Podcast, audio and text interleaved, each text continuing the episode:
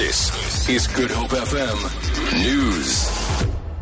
Two fishermen have been killed and another is missing after their boat capsized in rough seas off Lambert's Bay on the Cape West coast. The men, all in their 60s, went on a regular fishing trip when the boat got hit by a huge wave. Spokesperson for the Sea Rescue Institute, Craig Lambinon, says the four metre long boat was recovered from the shoreline. One of the men was found on the beach suffering severe hypothermia. He was transported to hospital in a serious but stable condition. Two bodies were located and recovered from the beach. Both of those bodies were handed into the care of the forensic pathology services, and one man remains missing. And the police dive unit are on the scene, continuing with an ongoing search operation for that man. Closing arguments will be heard today in the Western Cape High Court in the trial of a woman accused of kidnapping Zephany Nurse. The 51 year old woman maintains she did not take the child from her mother. The state and defense closed their arguments yesterday. The state says it will ask for a custodial sentence for the accused. She is alleged to have kidnapped Nurse nearly 19 years ago at Cape Town's Groote Schuur Hospital. Judgment is expected tomorrow.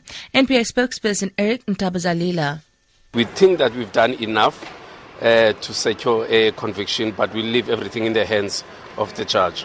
We will ask for a custodial uh, sentence, uh, considering that the, the, the seriousness and the pain that most of the parties that went through.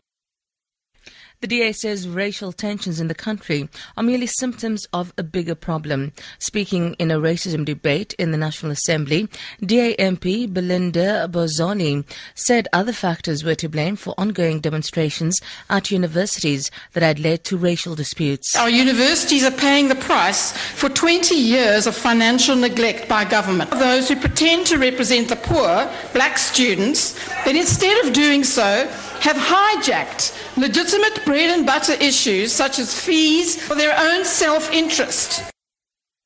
Finance Minister Pravin Gordhan says Barclays Bank's decision to sell its stake in South Africa was a consequence of past mistakes at European banks rather than a reflection of Africa's prospects.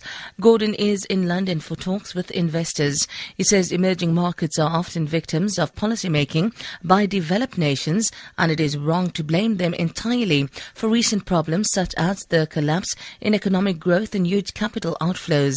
The news that Barclays will sell its 62 percent stake in Barclays Africa has been seen by many as another blow for a continent hard hit by China's economic slowdown and low commodity prices. Gordhan has rejected this idea. For Good Hope FM News, I'm Sandra Rosenberg.